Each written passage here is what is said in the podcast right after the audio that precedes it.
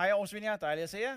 Dejligt at være her. Uh, fedt at få lov at besøge jer og tale. Og uh, det er jo et totalt Odense-show i dag. Altså, jeg anede ikke, at Ivan skulle komme og lidt lovsang. Ivan vidste ikke, at jeg skulle komme. Så det var sådan lidt en overraskelse, vi fandt ud af for et par dage siden, at det er åbenbart os, der tager i dag. Men det er godt, at vi kan komme fra sådan en øh, kirke som Odense Vineyard og lige hjælpe lidt til her, hvor det ikke går så godt, hvor der er brug for lidt hjælp. Så kan vi lige komme og tilbyde vores evner og talenter og sådan. Det er rigtig, rigtig, det er vi meget glade for. Øhm, hvis du ikke ved det, så kan jeg fortælle, at øh, så Martin han, han afslører lidt, at jeg har altså kendt Anna, Simon og Martin rigtig, rigtig lang tid. Det er jeres præster i øvrigt, hvis ikke I er klar over det. Øh, faktisk så har, jeg, har vi kendt hinanden, siden vi var teenager. Og det, der er virkelig underligt og sådan øh, lidt ud af kroppen ved at være her og tale dag, det er jo, at de alle tre vokser op i Odense, og boede der helt uh, starten af deres liv. Jeg voksede op nord for København, og opfatter mig selv som københavner. Nu er min kone Sara og jeg, vi planter kirke i Odense. De her tre planter kirke i Aarhus. Nu er jeg så i Aarhus og tale fra Odense. Jeg, er ikke, jeg kan ikke helt følge med, men der er, der er sådan en eller anden underlig øh, blanding rundt af folk her. Så I må bare gå med det, og hvis du er ny her, så giver det ingen mening noget af det, så det gør, ikke, det gør ingenting. Det er fuldstændig meget. Jeg har kaldt min tale, gør som Jesus gjorde. Og øh, til at starte med, så vil jeg fortælle om en oplevelse, jeg havde i det herrens år 2011, hvor jeg var til en konference i København, der hed All In, som øh, var en Vineyard lederkonference. Det er faktisk den samme øh, konference, som kommer her i næste weekend i øh, København, det der hedder Summit. Nogle af jer er måske blevet inviteret til det. Hvis I ikke er endnu, så er I hermed inviteret. Øh, og jeg kom til den her konference. På det tidspunkt, der var jeg, som Martin sagde, jeg var præst i København Vineyard, assisterende præst, og skulle til konference som altid. Og det var jo en, øh, ja, det var en spændende øh, weekend med masser af lovsang og nogle øh, taler forskellige steder fra, blandt andet fra England. Og øh, jeg havde sådan, jeg blev, jeg blev syg allerede første dagen, og var dødhammerne syg hele weekenden. Jeg ved ikke, det sker altid for mig, når jeg er på konferencer og sådan noget. Og så sad jeg her og, altså med min kone Sara, og vi hørte øh, i løbet af de her dage den ene tale efter den anden omkring nogen, der har fortalt, hvordan de havde startet den kirke, de nu var præst i. Hvordan Gud havde kaldet dem til at træde ud og flytte et andet sted hen og starte en kirke. Og hele den proces, hele den rejse, det havde været for dem. Alt det Gud havde gjort, alt det, der var kommet ud af det. Og øh, vi var på det her tidspunkt et sted i vores liv, hvor, hvor vi var, I kan jo regne ud, hvis det var 11, så har jeg nok været omkring 20. Øh, deromkring.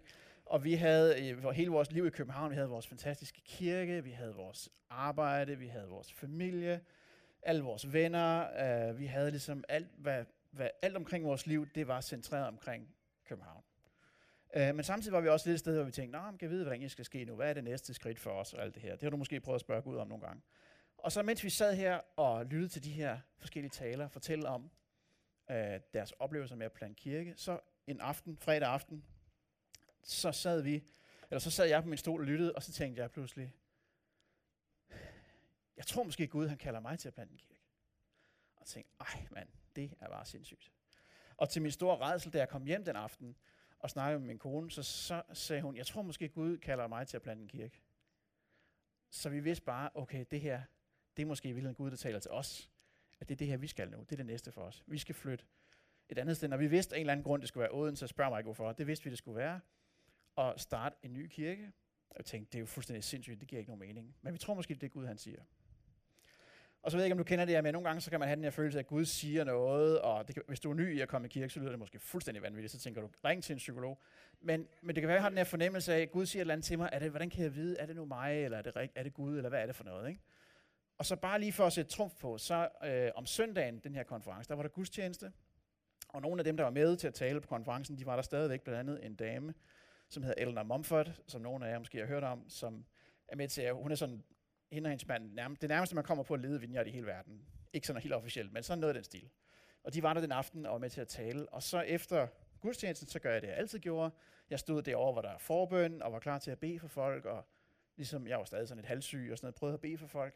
Og så kom Helena hen til mig. Hun er sådan en, øh, en, en moden engelsk dame. Så sagde hun sådan her på klingende engelsk, Thomas, could there maybe be something with you and church planting? Og jeg tænkte bare, det er bare løgn. Hvor ved hun det fra? Hvordan ved hun, at jeg har gået og tænkt på det her de sidste to dage? Så det gik aldrig værende bedre, end at vi fik kaldt øh, Sara, min kone, hen, og så måtte vi jo sige, ja, vi tror måske, Gud har kaldet os til det her. Og så bad hun for os, og så bekræftede hun simpelthen. Hun sagde, jeg ser også det her i jer. Det er ikke kun noget, I selv har fundet på. Jeg ser også det her. Jeg ser, at Gud siger det her til jer. Jeg vil sige det her over jer. Så, det kan være farligt at tage på konference. Jeg siger det bare. Øhm, det gik jo hverken værre eller bedre, end at vi cirka et års tid senere, så flyttede vi til Odense, og i 2012 startede vi øh, det, som i dag er Odense Vineyard, og øh, i løbet af processen, så inviterede vi folk til at komme med, så, for at se, om der var nogen, der var, var dumme nok til at tage med på sådan et eventyr sammen med os, og øh, undervejs så kom Ivan og Marie, Ivan som et lovsang, og Marie, som er med her i dag, var nogle af dem, der flyttede med os til Odense for at starte kirken. Øh, og øh, det synes jeg næsten er endnu mere vanvittigt, end at være dem, der træder ud, og så følge med sådan nogen som os. Og jeg kan fortælle jer i hvert fald, at da vi startede op her i 2012, vi var bare fem voksne og, nogle, og en enkelt barn, og så holdt vi en fest og sagde, at vi starter en kirke. Og vi anede ikke, hvad vi lavede. Øhm, vi var ikke, jeg tror ikke, man kan sige, at vi var sådan voldsomt professionelle og havde styr på det hele, og havde alle de her smarte øh, sådan, øh, idéer og måder at gøre tingene på, og en røgmaskine over hjørnet og alt det der. Vi, vi prøvede bare et eller andet. For eksempel så kan jeg vise jer, første gang vi lavede det, der hedder Healing on the Streets, hvor vi gik på gaden, der havde vi simpelthen det her fantastiske skilt med ud for at tiltrække folk. Det er sådan lidt, hvor, hvor glasset er sådan lidt ødelagt, og der står sådan noget papir, der sådan er klistret lidt skævt på. Så står der, kom og blive bedt for. Uh, vi er ved at starte en ny kirke, så det ikke mega fedt ud. Ja, lige præcis. Men uanset hvad, så var vores tanke og vores kald helt fra starten af, det var, at vi ville lave en kirke, som ikke bare var for alle de kristne. Vi ville lave en kirke, hvor mennesker som ikke kender Jesus, de kan få lov at møde ham. Og de kan få lov at opleve, hvad Guds rige det er for noget. Det er helt forstandet, hvad det vi vil. Og jeg tror, der er mange mennesker i dag, også mange kristne, som nogle gange er, bliver lidt forvirret over, hvorfor det egentlig er, at vi laver kirke. Bliver sådan lidt, Nå, hvad er det nu lige, det vigtige er? Der er selvfølgelig mange grunde til det. Og som måske også nogle gange kan blive lidt forvirret over, hvorfor var det nu overhovedet Jesus, han kom? Der er mange forklaringer på det. Nogle tror, at Jesus kom for at starte en religion. Det plejer jeg tit at prøve at forklare, det var i hvert fald ikke det, han gjorde. Øhm, der er det her med, at han kom for at betale for vores sønder. Det er også rigtigt, det er ikke forkert. Øhm, måske kom Jesus for at fortælle os sandheden. Øh, det er også rigtigt, men er der mere i det? Og det, jeg gerne vil, vi gøre i dag, det er, at vi kigger lidt på Lukas kapitel 4, hvor Jesus egentlig forklarer helt tydeligt, hvorfor det var, han kom. For eksempel står der i 4.43 sådan her, Jeg må også bringe budskabet om Guds rige til de andre byer. Det er det, jeg er blevet sendt for at gøre. Faktisk kan hele Bibelen, hele det kristne budskab, det kan koges ned til det her ene vers. Hvorfor kom Jesus? Han kom med Guds rige til os. Det var det, han ville. Og Guds rige, som er sådan lidt et kristen term på en eller anden måde, Guds rige, det er jo der, hvor Jesus han regerer. Det er der, hvor Jesus, det som han vil, det er det, der sker. Det, hans vilje bliver ligesom fuldført. Ikke? Det er et kærlighedsrige. Det er et rige, der besejrer ondskaben. Det var derfor, han, kom på, han, han døde på korset for at vinde over ondskaben og for at lave en ny verden. Så dybest set det, Jesus han kalder os til, det er at blive medborgere i det her rige. Kom, vær med på den her vision. Vær med på det her nye, han gør. Et rige, som er fuld af godhed og kærlighed. Og derefter så kalder han os til at lade os fylde af Helligånden og gå ud og give det rige videre til andre.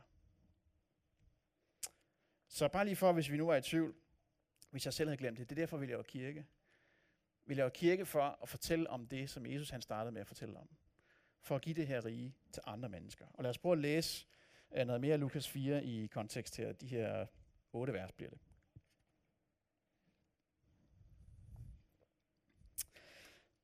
Jesus vendte nu tilbage til Galilea, hvor han vandrede rundt og udførte mange mirakuløse helbredelser ved Helligåndens kraft. Inden længe blev han kendt langt uden for Galileas grænser. Han underviste også i synagogerne, og folk talte med beundring om ham. Da Jesus kom til Nazareth, hvor han var vokset op, gik han den følgende sabbat hen til synagogen, som han plejede. Under mødet blev han bedt om at læse op for skrifterne, så han rejste sig, og man rakte ham profeten Esajas bogrulle. Han rullede den ud og læste op for det sted, hvor der står, Herrens ånd er over mig, fordi han har udvalgt mig. Han har sendt mig for at bringe godt nyt til de afmægtige, forkynde frihed for de fangne, give nyt syn til de blinde, og rejse dem op, som er blevet trampet ned. Det bliver en tid, hvor Herren tager imod alle, som kommer til ham. Derpå rullede Jesus borgrullen sammen igen, gav den tilbage til synagogetjeneren og satte sig ned for at kommentere det, han havde læst. Alle i synagogen stirrede spændt på ham. I dag er de skriftord, I lige har hørt, gået i opfyldelse, begyndte han. Og så forklarer han videre, hvad det alt sammen betyder. Men den her øh, situation, den foregår lige i starten af Jesus tjeneste. Han blev jo lynhurtigt kendt over hele området, fordi han gik og helbredte mennesker, der skete mirakler. Det var noget af, det var sådan meget spektakulært. Øh, og jeg tror slet ikke, vi kan forestille os, hvor spektakulært det var, fordi dengang, ikke, der havde man selv med de mest simple sygdomme, der havde man ingen mulighed for at få hjælp. Altså, så det her med en mand, der går helbreder. Der var ingen hospitaler, der var ingen læger, der var ingen lægemidler, der var ingenting. Prøv at tænke på det. Folk de kom rejsende flere dagsrejser for at møde den her mand, som helbredte og gjorde mirakler. Så det var simpelthen desperate mennesker i en, i en lang kø alle steder, hvor han gik hen. Det var, det var kæmpe spektakulært, ikke? Og så kommer han så i den her historie til sin hjemby, der hvor han selv er vokset op, der hvor alle har fulgt ham hele hans liv. Han går ind i synagogen, der er han sikkert også kommet hele sit liv, siden han var en lille dreng. Uh, så alle har jo vidst, hvem han var. Det her, det var jo tømmerens søn, ikke? Det var ham der tømmerdrengen, og alle har, har fulgt ham måske hele hans liv, indtil han var 30 år, som en helt almindelig tømmersøn. Og så læser han det her citat, som er fra Esajas 61. Og det handler om, og det vidste lyderne godt, de vidste godt, at det her citat, det handler altså ikke om eller anden tilfældig begivenhed i verdenshistorien. Det handler om den dag, Messias kommer, ikke? frelseren, ham, der skal redde hele verden. Det er det, de her vers hentyder til. Det var der ingen i den synagoge, der ikke var klar over. Det garanterer jeg for.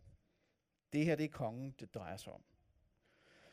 Og samtidig så fortæller versen også noget om, faktisk rigtig meget om, hvad Guds rige det er for noget. Altså, hvad er det her Guds rige, som kommer? Vi kan, vi kan læse det her han, fra Isaias, at det er, for det første er det godt nyt. Det er et rige, der kommer med frihed. Det er et rige, der kommer med helbredelse, genoprejsning. Det er Guds kraft, der bliver hældt ud over jorden. Og så står der også, det er en tid, hvor Herren tager imod alle, der vil tro. Det vil sige, der er ikke nogen magtanvendelse. Der er ikke nogen, der bliver holdt udenfor. Der er ikke nogen, der ikke er velkommen. Det her det er et helt andet slags rige, end det vi ellers kender fra religionens verden. I et andet sted, der siger Jesus også sådan her i Markus 1, hvor han også taler om, hvorfor han er kommet, der siger han, nu er tiden inde, sagde han. Nu er Guds rige kommet. I skal ændre jeres indstilling og tro på det glædelige budskab, som jeg bringer jer. Og det er det her vers, der, hvis, vi er, hvis du vokser op i kirke, så har du sikkert hørt det, hvor der står, du skal omvende dig og tro på det gode budskab. Det er en mere moderne oversættelse, den her. Men hele pointen, det er, at Jesus han, han prøver at sige til os, det er, når vi siger ja til ham, så bliver vores liv fuldstændig forvandlet. Vi bliver ikke bare, vi får ikke bare en eller anden tro ind i os. Altså, ja, nu tror jeg på Jesus, så kan jeg gå rundt med det. Men vi bliver faktisk en del af noget større. Vi bliver en del af en stor ting, som Gud han er i gang med. Det er det, han kalder for Guds rige. Vi kommer ind under Guds velsignelse og beskyttelse, men vi får også en helt ny identitet. Det er et helt nyt liv. Det er en fuldstændig omvæltning. Og det er også det, jeg ser, når jeg, når jeg ser mennesker, som aldrig har kendt noget til tro på Jesus før, og som kommer til tro på ham, så ser jeg også, hvordan deres liv bliver fuldstændig vendt op og ned. Og det kan jeg selv glemme nogle gange, fordi jeg er vokset op i det her kirke. Ikke? Men at lære Jesus at kende, det er den største omvæltning, der kan ske i noget menneskes liv. Altså at lære ham at kende, det er større end alle de andre store begivenheder i vores liv. Øh, at blive gift, eller få børn, eller blive færdiguddannet, alle de der ting, det er meget større at lære Jesus at kende. Det er meget mere omvæltende. Og så siger han også på den her måde, at det her med at være en borger i Guds rige, og være en del af Guds rige, det rige, hvor Jesus han er herre, det trumfer også alle vores andre tilhørsforhold.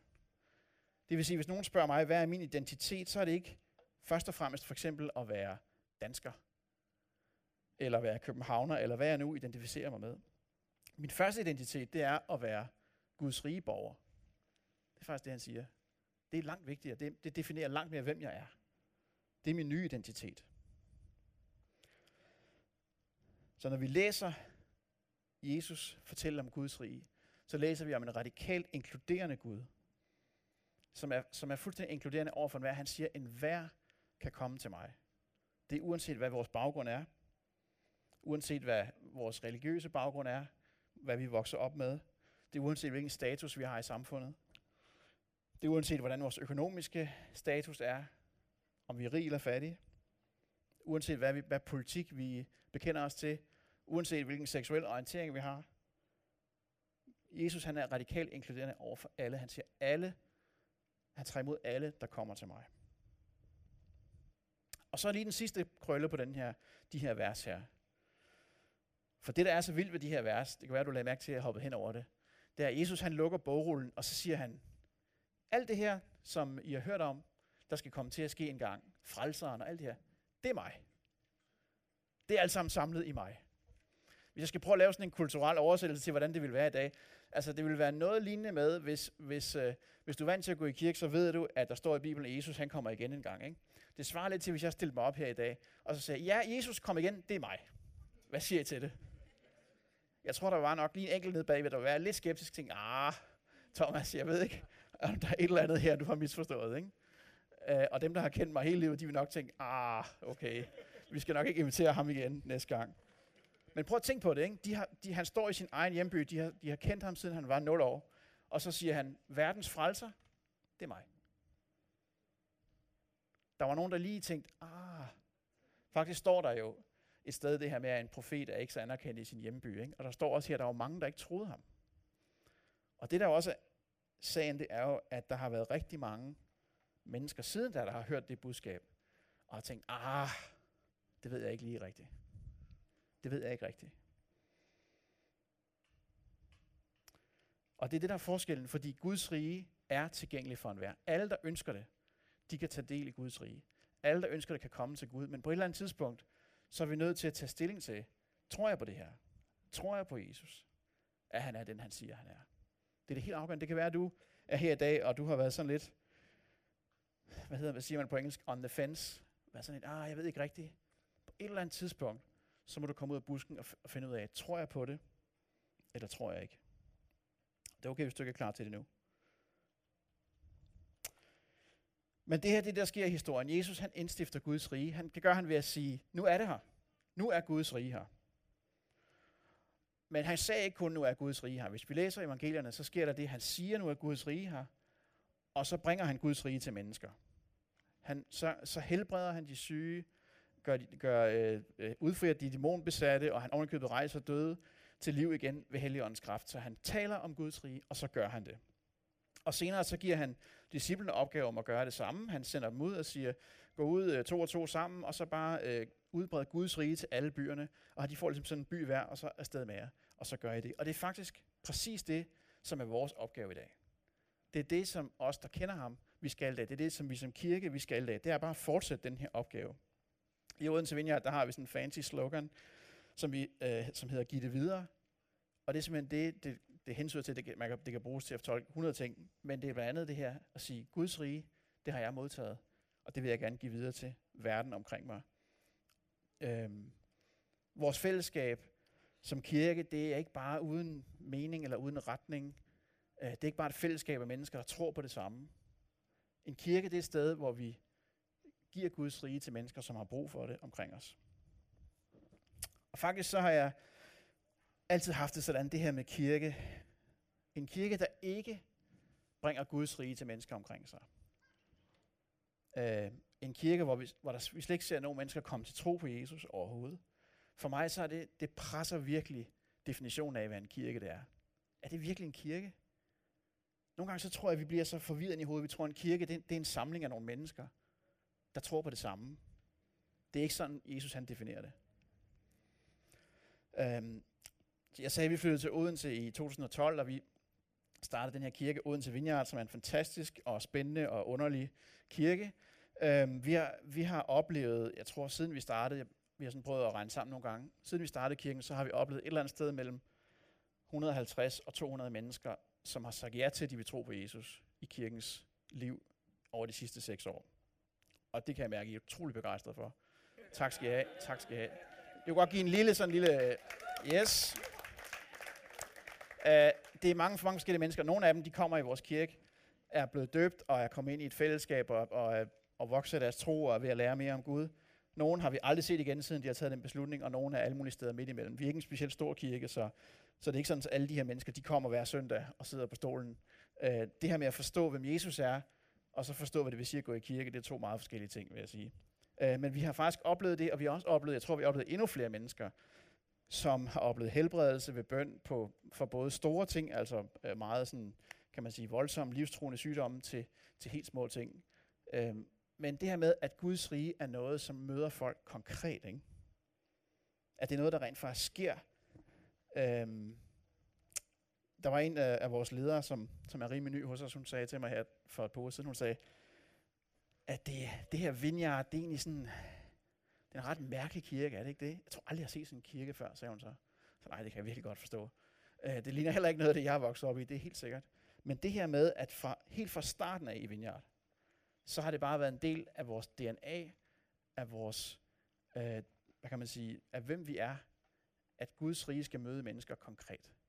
Vi skal ikke bare snakke om det, vel? Guds rige skal møde mennesker konkret. Det er okay, der er nogle gange andre ting, der fylder i kirkens liv, og, og det er også okay, vi hygger os alt det der. Det er slet ikke det, jeg siger.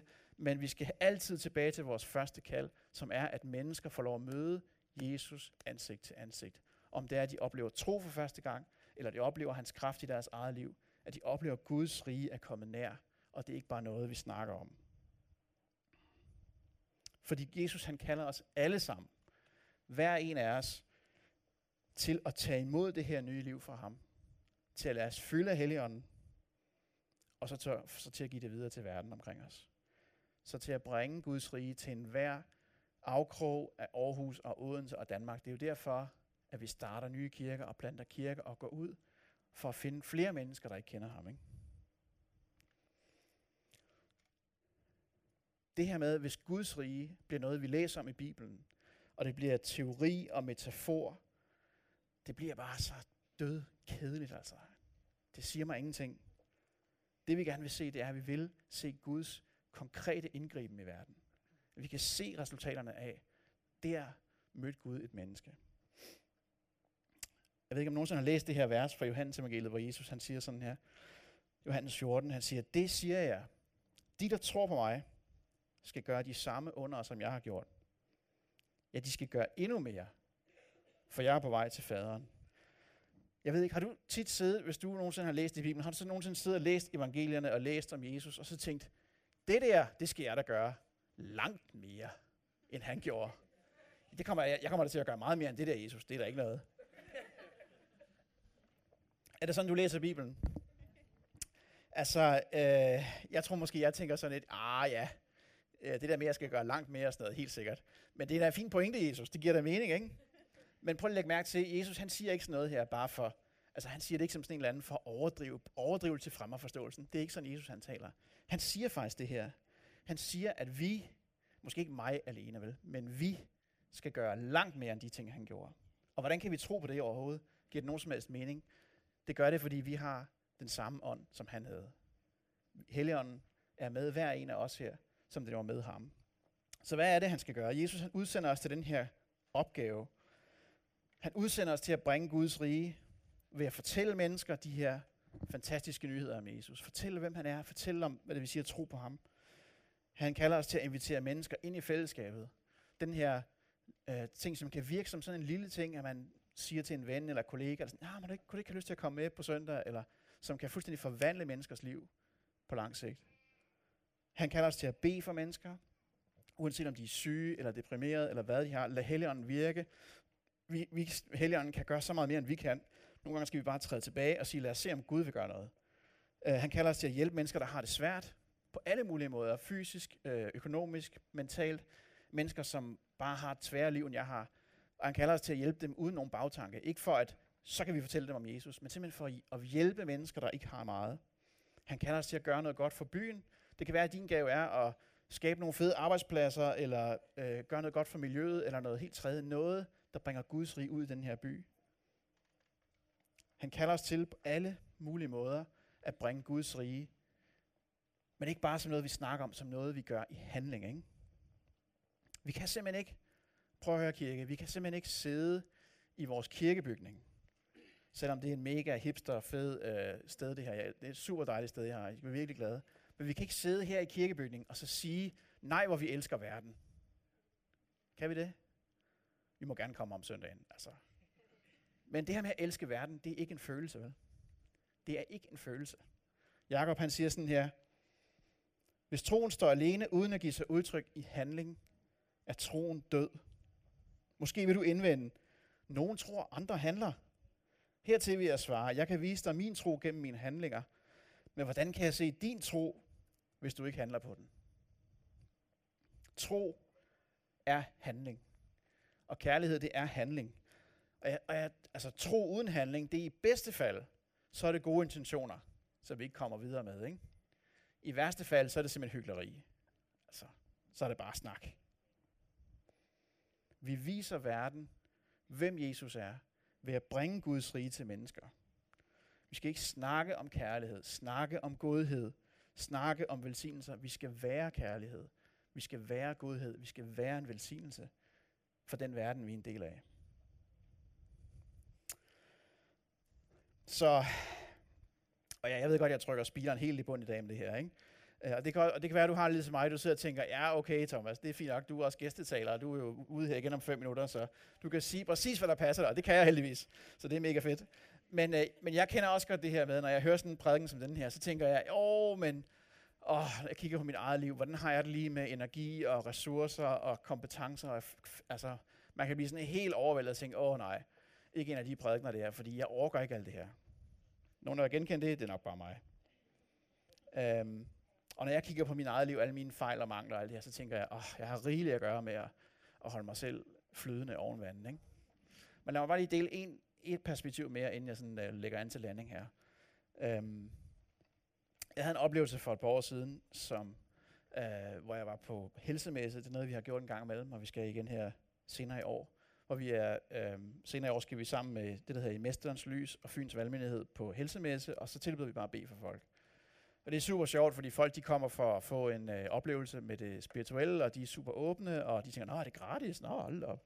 Så det, det, det skulle vi tage at prøve. Øh, men for et par år siden, der var jeg afsted, og så kom der en ung pige hen, og, og øh, jeg spurgte, om hun ville bedes for det, ville hun gerne. Jeg tror, hun har været, hun har, jeg tror, hun har været måske 17-18 år deromkring. Og hun satte sig ned, øh, og jeg bad for hende. Øh, jeg kan ikke huske, hvad det var, men jeg kan bare huske, at jeg kunne meget tydeligt mærke på hende, at hun blev meget berørt, og hun, hun oplevede tydeligvis Guds nærvær var til stede. Um, og så havde jeg sådan en fornemmelse, da jeg havde bedt for hende, så tænkte jeg, hmm, jeg tror måske Gud han minder mig om noget. Og jeg ved ikke, om du kender det her med, igen, at Gud han minder dig om noget i en eller anden situation. Det kan være utroligt nemt bare at afvise det. Jeg, jeg hørte en, der sagde, det er lidt ligesom, når en fjer lander på ens arm. Altså man kan super hurtigt bare sådan, nej, nej, det var ikke noget. Men jeg havde den her fornemmelse af, jeg tror faktisk Gud han siger, at hende her, hun er klar til at sige ja til mig. Så jeg forklarede hende lidt om, hvorfor vi beder, og hvem Jesus er, og hvad han har gjort. Og spurgte hende, kunne du have lyst til at sige ja til at tage imod Jesus i dit liv? Det, det tror jeg virkelig vil være. Jeg tror jeg virkelig vil være godt for dig. Har du lyst til det? Og øh, så sagde hun, det ville hun gerne. Og så bad jeg en bøn med hende, om at Jesus måtte møde hende og komme, blive en del af hendes liv, og, og tage bolig i hendes hjerte, og aldrig forlade hende igen. Øhm, og øhm, aldrig set hende igen. Men jeg fik lov at bede den her bøn sammen med hende. Min pointe med det her, det er, at det her det var en lørdag, hvor jeg havde haft en lang uge, jeg havde haft travlt, jeg havde masser af ting at gøre. Så skulle jeg ned og stå fire timer en lørdag formiddag i sådan et kongresscenter og stå og bede for folk, ikke? og man tænker, ah mand, nu er jeg endelig, og i morgen er der gudstjeneste, og åh, det er synd for mig, jeg er præst og sådan noget. Ikke? Og, man, og alt det her med tid, og, og jeg har så travlt, og så kom jeg ned der, fordi ah, nu havde jeg meldt mig til og sådan noget. Ikke? Tror jeg efter den oplevelse her, da jeg kom hjem for den her helsemøde, tror jeg, jeg var træt og sur og deprimeret, og følte, jeg havde spildt min tid? Nej, det gjorde jeg ikke. Jeg var fuldstændig op at køre. Jeg var fuldstændig, altså jeg var bare, det var bare det fedeste nogensinde det her, ikke? Fordi jeg havde fået lov til at bede med den her unge pige, og hun, hun virkelig fået lov at opleve Jesus med hende. Ikke? Det er det mest fantastiske. Ikke? Og der er bare noget, det er det, der er min pointe, der er noget helt, altså, der er noget, noget ekstra energi og glæde, noget overskud forbundet med at dele sin tro. Der er en bonus i det, som man ikke regner ind i ressourceudregningen. Når vi deler vores tro med andre, så er der bare noget, vi får noget tilbage. Hvis du kæmper med ting i dit eget liv, øh, hvad ved jeg, hvis du er stresset, eller træt, eller deprimeret, eller, så vil jeg bare opmuntre til at gå ud og dele din tro med nogen. Det er simpelthen den bedste medicin, du overhovedet kan få. Der er ikke noget, der giver, noget, der giver bedre resultat. Matthæus 10, der siger Jesus sådan her, fortæl dem, at Guds rige nu er kommet helbrede de syge, oprejse de døde, gør de spedalske reste, raske, hvis du kan finde nogen, driv dæmonerne ud. I har fået det for intet, giv det for intet. Ikke? Giv det videre. Der er bare en skjult velsignelse i at give Guds rige. Fordi det hjælper os til at fokusere væk fra vores egen lille navle. De ting, jeg lige kæmper med lige nu. Åh, alt det, der er så svært lige nu. I stedet så bliver jeg fyldt af Helligånden på en helt speciel måde. Det sætter simpelthen turbo på min åndelige vækst, på min personlige vækst. Det fylder mig med håb, fylder mig med glæde. Øhm, når vi gør de her ting, som Jesus han gjorde, der er bare en frihed i det. Jeg er ikke pludselig bundet af mine egne begrænsninger, og alt det, jeg ikke kan og sådan noget. Hjælper os til at fokusere væk fra alle de små detaljer. Det gør det også os som kirke, hvis vi som kirke går ud og deler ud af Guds rige, så pludselig handler det her med kirke ikke sådan noget med om, åh nej, jeg synes kaffen skulle være lidt varmere, eller lidt koldere, eller alt det der, alle de der kirkesmå ting, og sådan noget, ah, lyden er lidt høj i dag, er den ikke det, og alt det der. Jeg kender det for mig selv, jeg er frygtelig selv, og jeg, jeg, har, jeg har alle analyseapparaterne i gang, når jeg er i kirke, ikke? fuldstændig miljøskadet. Men så pludselig, så handler kirke om noget helt andet, ikke? Kirke handler om liv, der bliver forvandlet. Åh, skal vi have Pepsi eller Coca-Cola i baren? Åh. Det har vi haft en diskussion om hos os. Når vores identitet det bliver at bringe Guds rige til mennesker, så får vi bare fokus på det rette sted. Så står vi sammen, så bliver det en fælles opgave, vi har. Så, vores vision i Vineyard, ikke? uanset om det er Aarhus eller Odense eller Kalifornien, hvor det startede, det har altid været at se mennesker møde Jesus. På en eller anden mærkelig måde. Og vi må hele tiden finde på nye måder. Så det jeg gerne vil i dag, og nu lover jeg, at jeg er ved for alt i verden, det er, at jeg vil gerne invitere dig med på den her vision.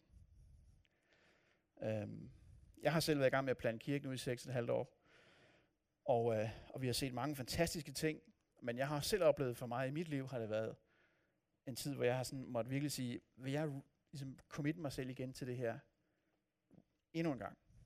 Vil jeg igen, vil jeg igen sige, det er det her, jeg vil med mit liv? Og det kan være for dig, at det er første gang, du committer dig til den vision. Det er første gang, du siger, det er det, vi vil. Det kan være, at for dig har kirke handlet om alle mulige andre ting, som også er gode. Men at du siger, okay, jeg tror, det er det her, jeg skal. Det er det her, jeg vil. Det er simpelthen tid til, at vi lægger alt det andet til side, som vi bruger så meget energi på, og så bliver vi, bruger vi al vores opmærksomhed på den her mission, Jesus har givet os, til at se mennesker komme til tro. Og bare lige for at du ikke tager fejl, det er altså ikke småting, det Jesus han kalder os til. Det er det allervigtigste i verden. Han siger, øh, i 1. Johannes, der, der siger Johannes sådan, jeg husk, at Guds søn kom til jorden for at gøre en ende på djævelens gerninger. Måske har du ligesom mig, du tænker, ja, men det er en fed vision, jeg ved ikke præcis, hvordan det skal se ud, jeg ved ikke præcis, hvad jeg skal, eller hvordan gør man, og sådan noget. Det er helt okay. Jeg tror, det starter med, at vi ligesom siger, at vi kender Jesus. Han har svarene på det her. Han er kongen, ikke? Han giver os sin ånd, og så må vi tage den derfra. Vi må, vi må bare starte med at sige, at vi vil det her. Vi vil se Guds rige blive givet til mennesker. Og jeg vil bare sige til dig, hvis du ikke har oplevet det, der er ikke noget federe i den her verden, end at se en god ven komme til tro på Jesus. Det er simpelthen det bedste, man kan opleve. Eller se et menneske blive helbredt, som øh, har haft det rigtig svært. Der er ikke noget, der giver mere glæde, end at se et menneske møde Helligånden for allerførste gang. Opleve Gud tale til dem om en kærlig far, som elsker dem overalt på jorden. Så det er det, jeg gerne vil spørge om i dag, Vinja. Det er, om vi er med til at commit på den her vision. Måske for første gang, måske igen. Så kan vi ikke rejse os op, og så øh, lad, os, lad os lige bede sammen.